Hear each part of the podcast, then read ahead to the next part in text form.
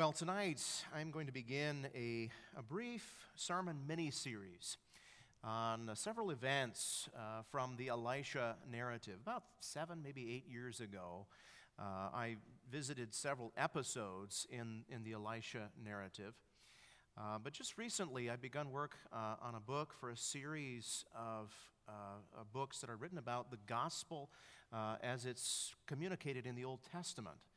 And my particular work focuses on the gospel in the life of the Shunammite woman. This woman uh, whose um, life and, and struggle and God's providence in her life shows up several times uh, in the book of Second Kings, beginning in Second Kings chapter 4. And so I thought I would, would um, do a little bit more work on some of that and repackage it and, and revise some of the things I've done in the in the past and, uh, and preach a mini series on uh, the gospel in the life of the Shunammite woman. So we're going to start that tonight and hopefully finish it uh, by the end of November. Uh, be preaching those sermons in the evening uh, for our worship. But if you turn to 2 Kings chapter 4, we find the first uh, episode, as it were, in the narrative of the life of the Shunammite woman connected with the ministry, the gospel ministry uh, of Elisha the prophet. We'll be reading uh, verses 8 through 17 tonight and focusing on those verses. This is God's holy word, beginning at, at verse 8. One day Elisha went on to Shunem, where a wealthy woman lived who urged him to eat some food. So whenever he passed that way, he would turn in there to eat food.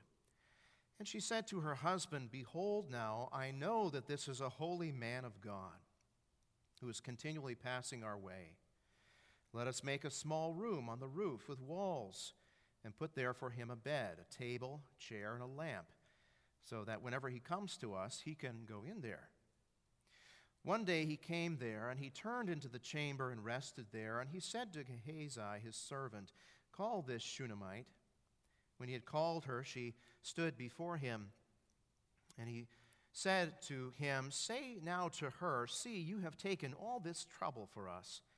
What is to be done for you? Would you have a word spoken on your behalf to the king or to the commander of the army? She answered, I dwell among my own people. And he said, What then is to be done for her?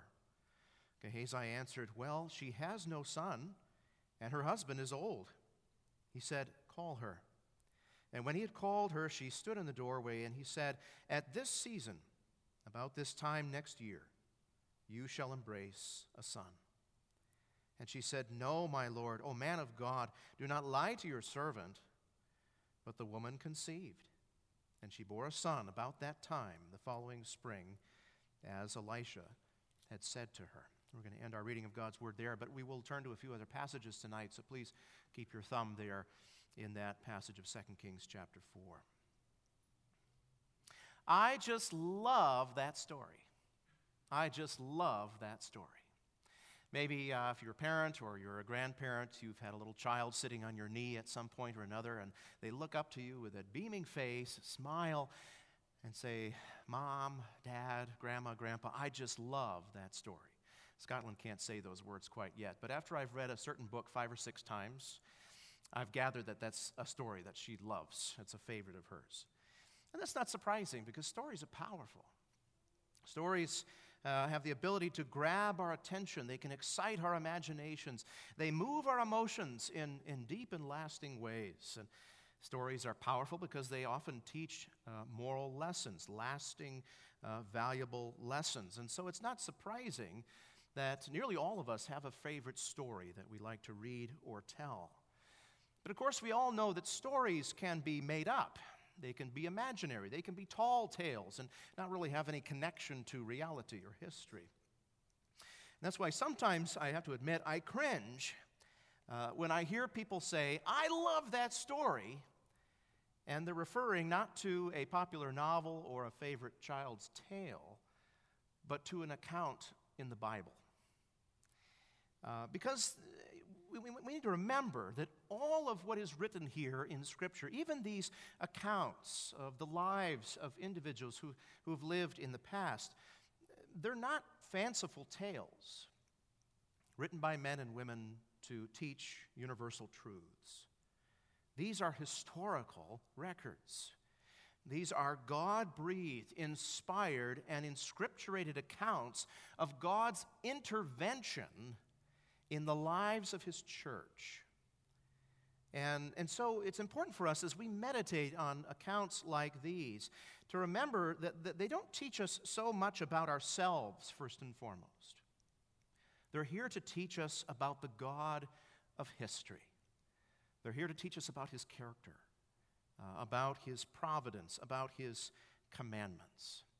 And, so, with that in mind, as, as, sort of a foundation for our study of the Old Testament narratives, uh, during the next couple sermons, the next two to three sermons, we're going to look at some events uh, in the life and the ministry of the prophet Elisha, especially as he interacts with this Shunammite woman, the Shunammite lady, uh, whose life is recorded here in 2 Kings.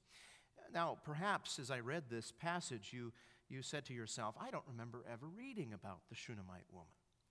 Uh, she's maybe not on our, our radar on regular occasion. And in fact, we don't know a great deal about her.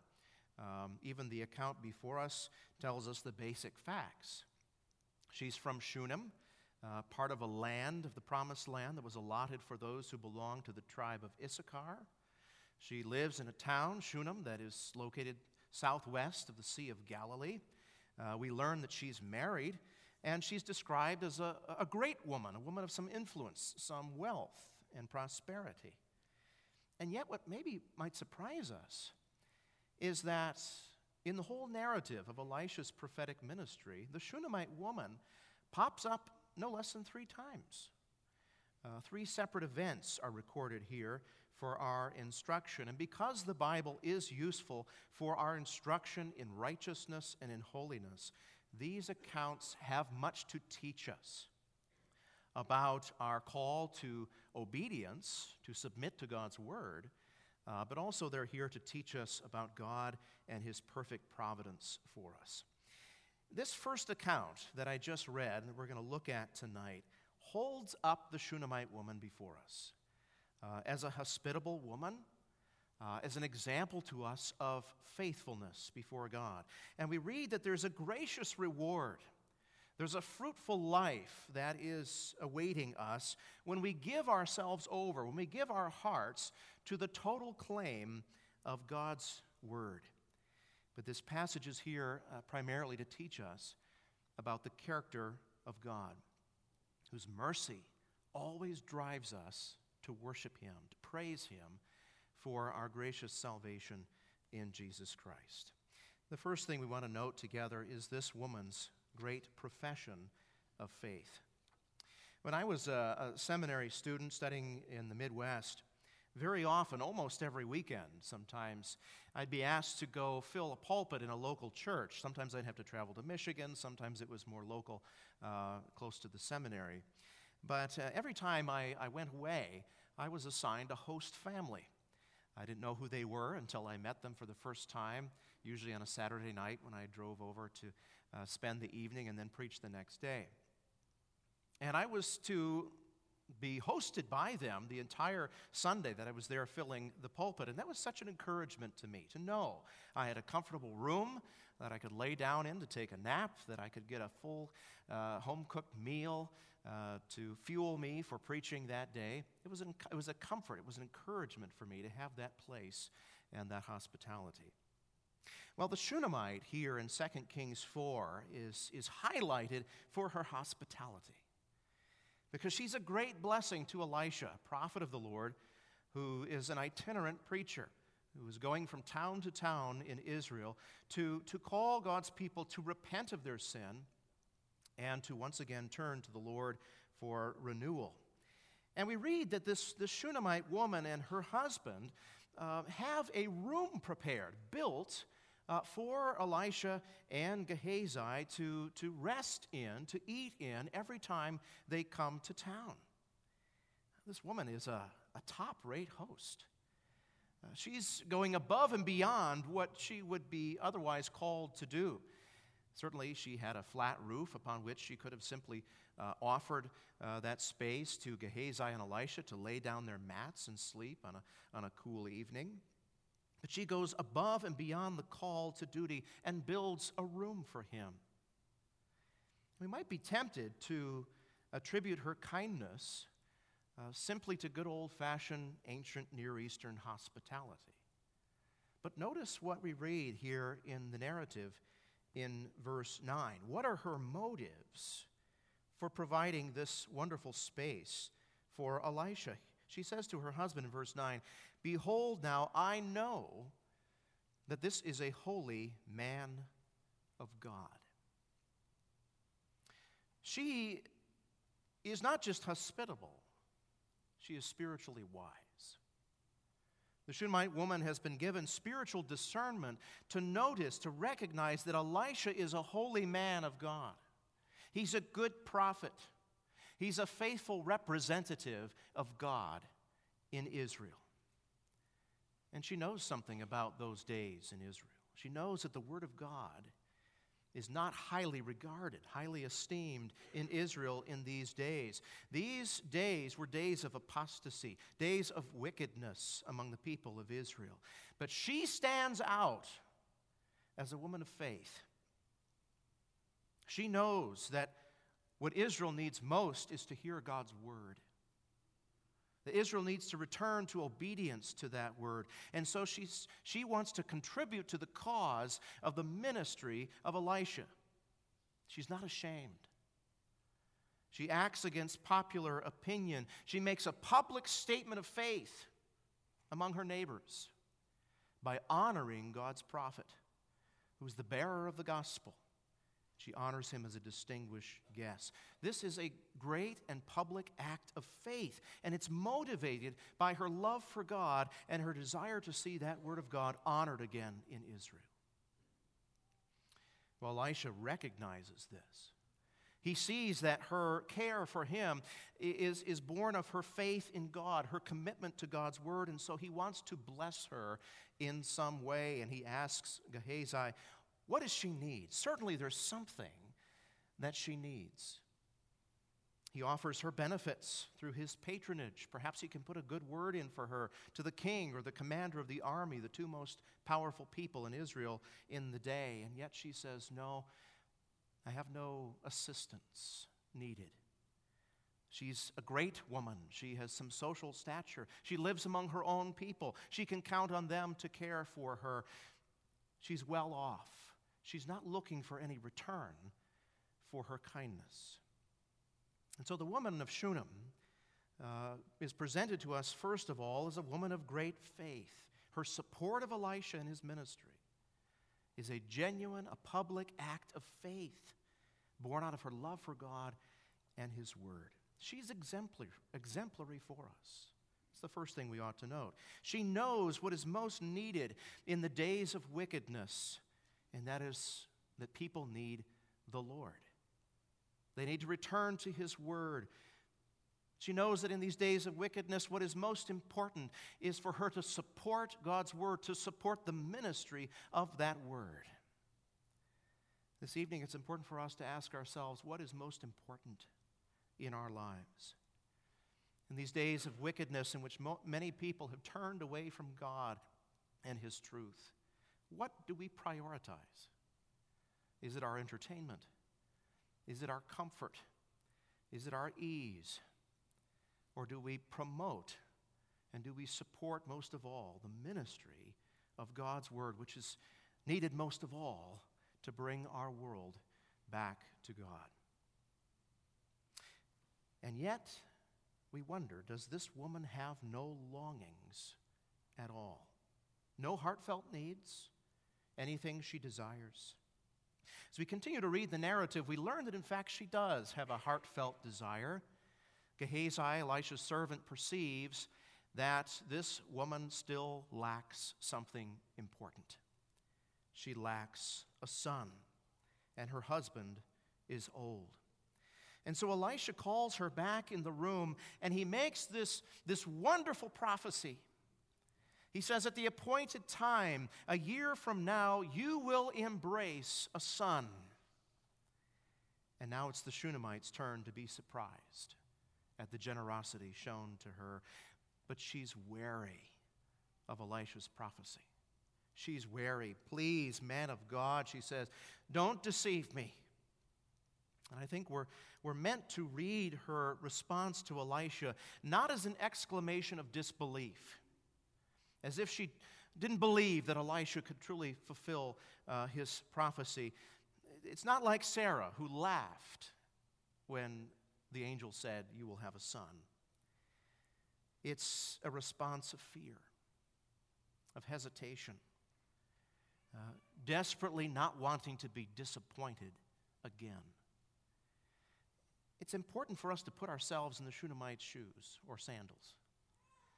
Think of the hidden sorrow that she carried for all of her life.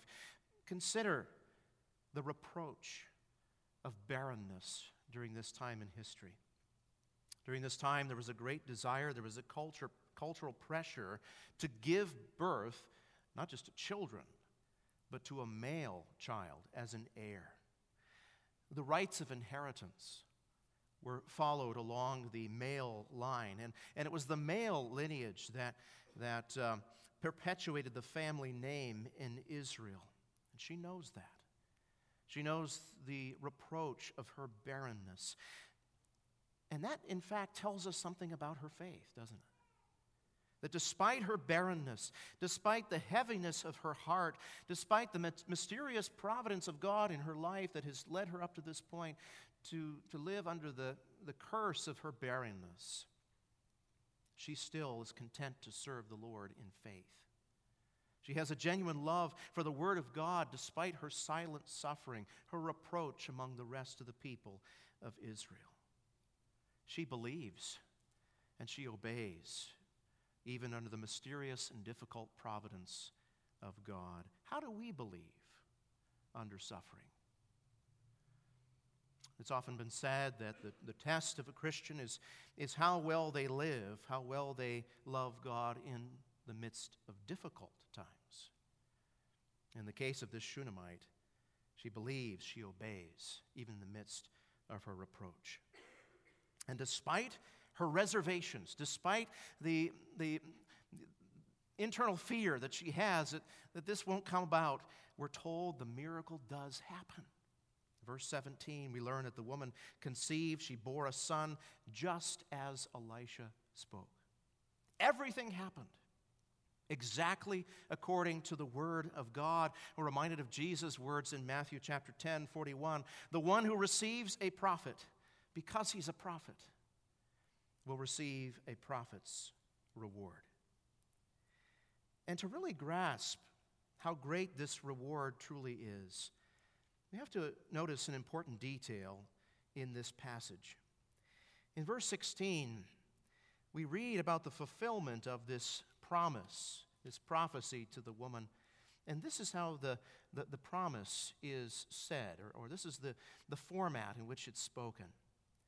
And he said, At this season, about this time next year, you shall embrace a son. We read that sort of promise in that form only one other time in the pages of Scripture. And we find it in Genesis chapter 18, where Sarah is promised that she will have a child in her old age. And of course, she laughs at that promise. And how does the Lord respond? He says, Is anything too hard for the Lord? At the appointed time, he says, I will return to you about this time next year, and Sarah will have a son. This clear parallel of language brings to mind a pattern that we find in the Old Testament and in the New the barren woman pattern.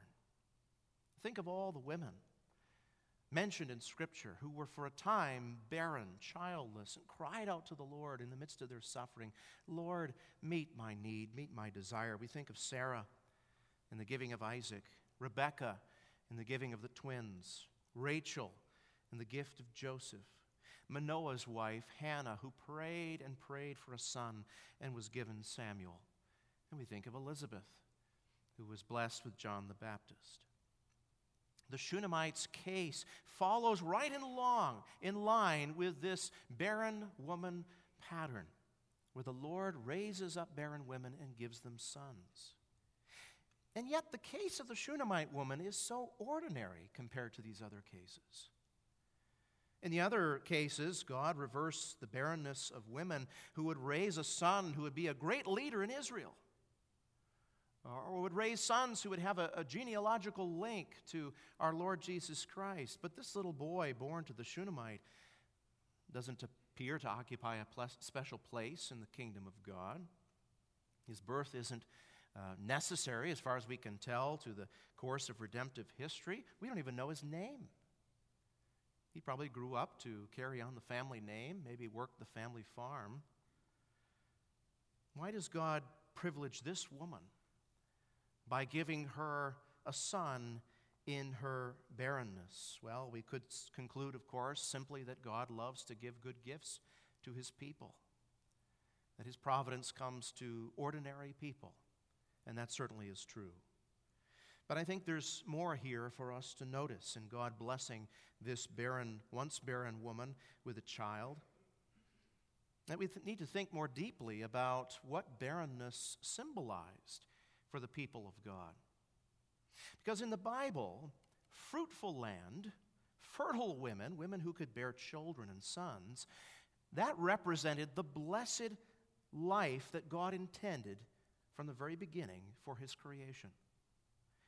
Well, the polar opposite of this a desolate, fruitless land, barren women who cannot bear children are biblical pictures of the consequences of sin and the curse.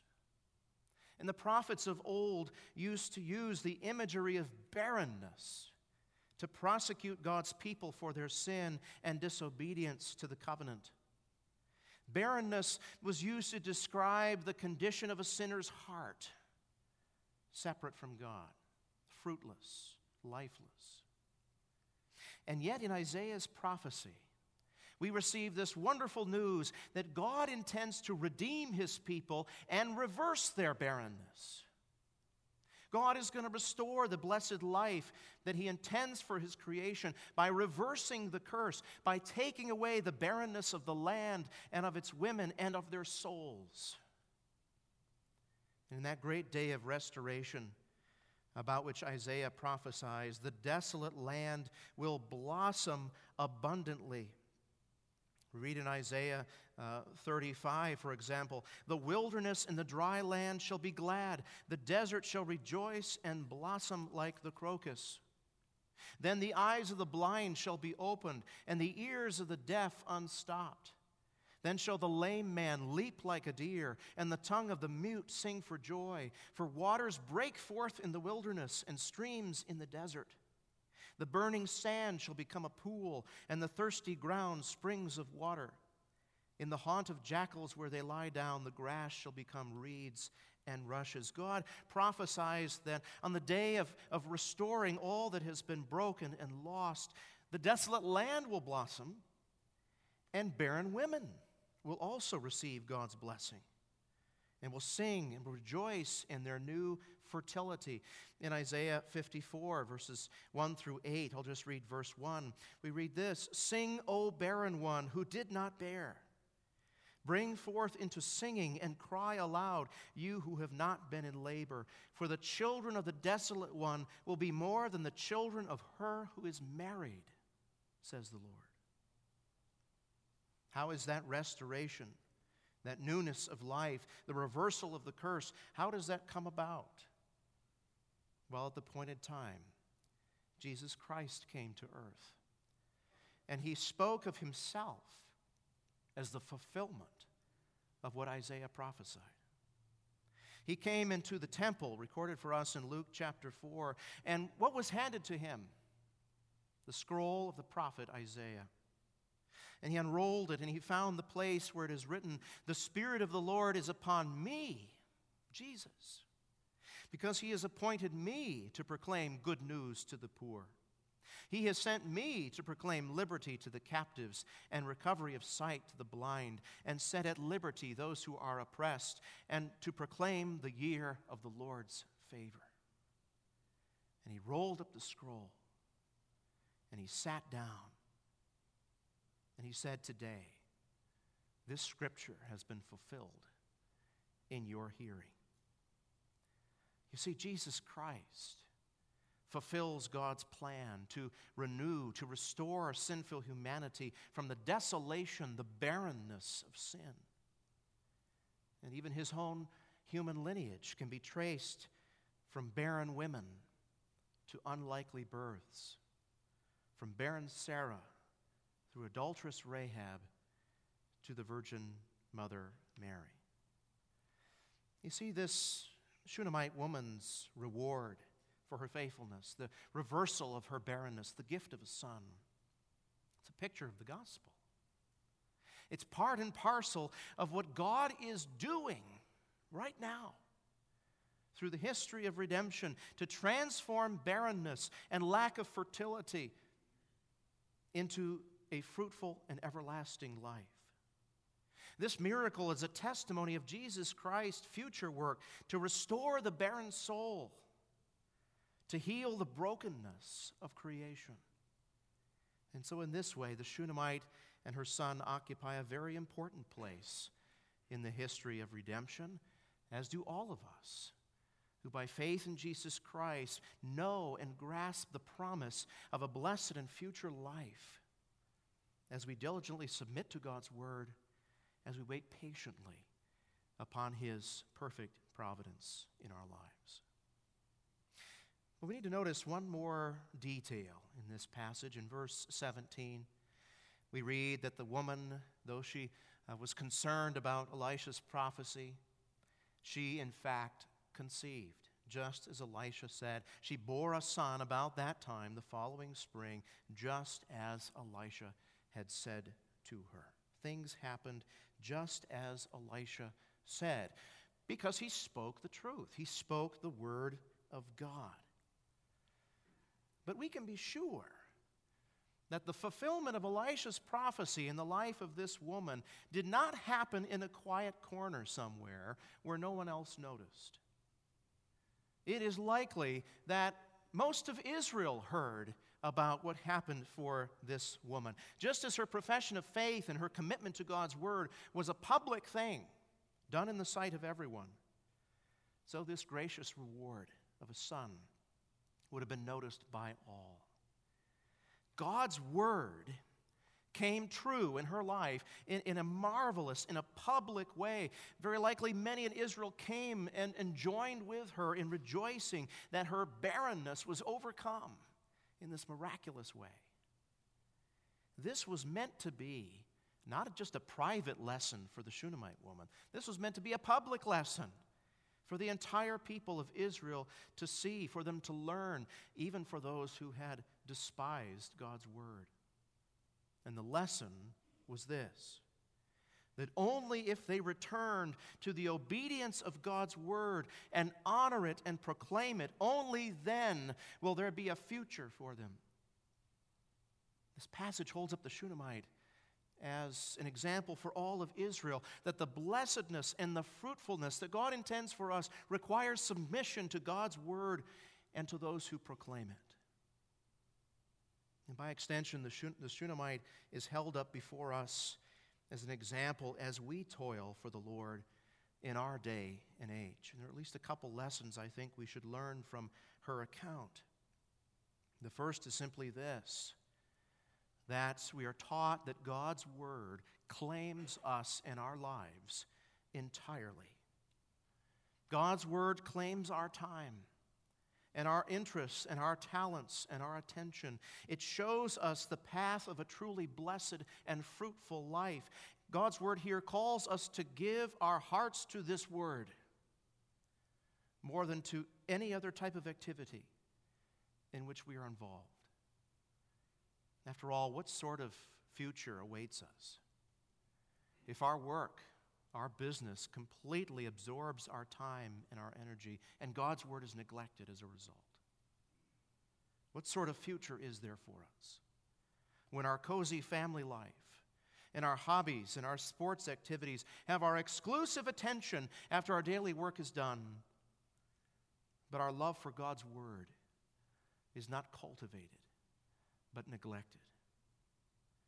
This passage teaches us that we are responsible We're responsible. We will have to answer to our covenant God for what we do with our interests and time and talents and money, whether in all of these things our hearts have desired and remain committed to the Word of God above all. Have we supported the ministry of God's Word in a manner worthy of God? Have we, in all of our activities, sought to become fellow workers of the ministry of His truth? That's the call, that's the challenge of this passage. But this passage doesn't just hold up the Shunammite woman as an example uh, for our call to obedience. This account, like all of Scripture, puts God at the, the forefront, front and center of our attention. We're meant to come away from this account amazed at the saving power of God in the lives of His people. The Word of God promises a bright and a fruitful future to those who put their faith in Jesus Christ, who put their trust in His word of promise, a word of redemption, of mercy and grace it's the word that preaches the wondrous goodness of the Lord who wants to save that which is lost and to restore to life, to its original beauty, uh, all things, and even better than that. The barren woman theme in the Bible, so clearly displayed here in the life of the Shunammite woman, teaches us that God's will is to restore the barrenness of this world and the barrenness of our souls and to make us fruitful servants in His kingdom. And so, if we remain faithful to Him, if we seek all things from His hand, trusting Him in faith, if we support His gospel in various practical ways in faith that His word will prevail, if we remain obedient, even when our hearts are aching because of the barrenness that sometimes accompanies life as we labor under the effects of the curse of sin. If we remain faithful, serving and loving and trusting His promises, God promises without fail that He will meet our needs. He will reward our small acts of faith and obedience from His bountiful store of pure grace. He is a God who delights to make His children happy we have this absolute promise that He will make our lives fruitful now as we serve Him, even as we anticipate the day that is still to come, when the new heavens and the earth will overcome all the barrenness and deadly nature of sin that decays our life now. We see in Revelation 21 and 22 a beautiful picture of God, the beginning and the end, the Alpha and the Omega, making all things new, bringing prosperity and fruitfulness to this world. A world that we will inherit where there is no sign of decay. A picture of, of fruitfulness and life, not barrenness. Where no tears, no miscarriage, no human sin can disrupt the perfect life that Jesus Christ has secured for us. And so let us all cherish in our hearts this word of promise. Let us promote and spread this marvelous word of God even more than we are doing now. Because in doing so, there is great present and everlasting reward and eternal comfort, life abundant in the presence of our great God. Let's pray together. Gracious God, we thank you for these small accounts that we find throughout your word. They remind us that you are a faithful, covenant keeping God. You are a God who delights to give good gifts to your people. You, en- you enjoy ruling over our lives in such a way that all things come to us not by chance, but by your fatherly hand. We thank you for your grace shown in the life of the Shunammite woman, a woman who. Um, even as she labored faithfully uh, to bless and to support the gospel ministry uh, in a, a, wicked time in the history of your people. Even as she uh, did that, she bore uh, the silent shame of her barrenness. But you stepped in to display your grace and your power.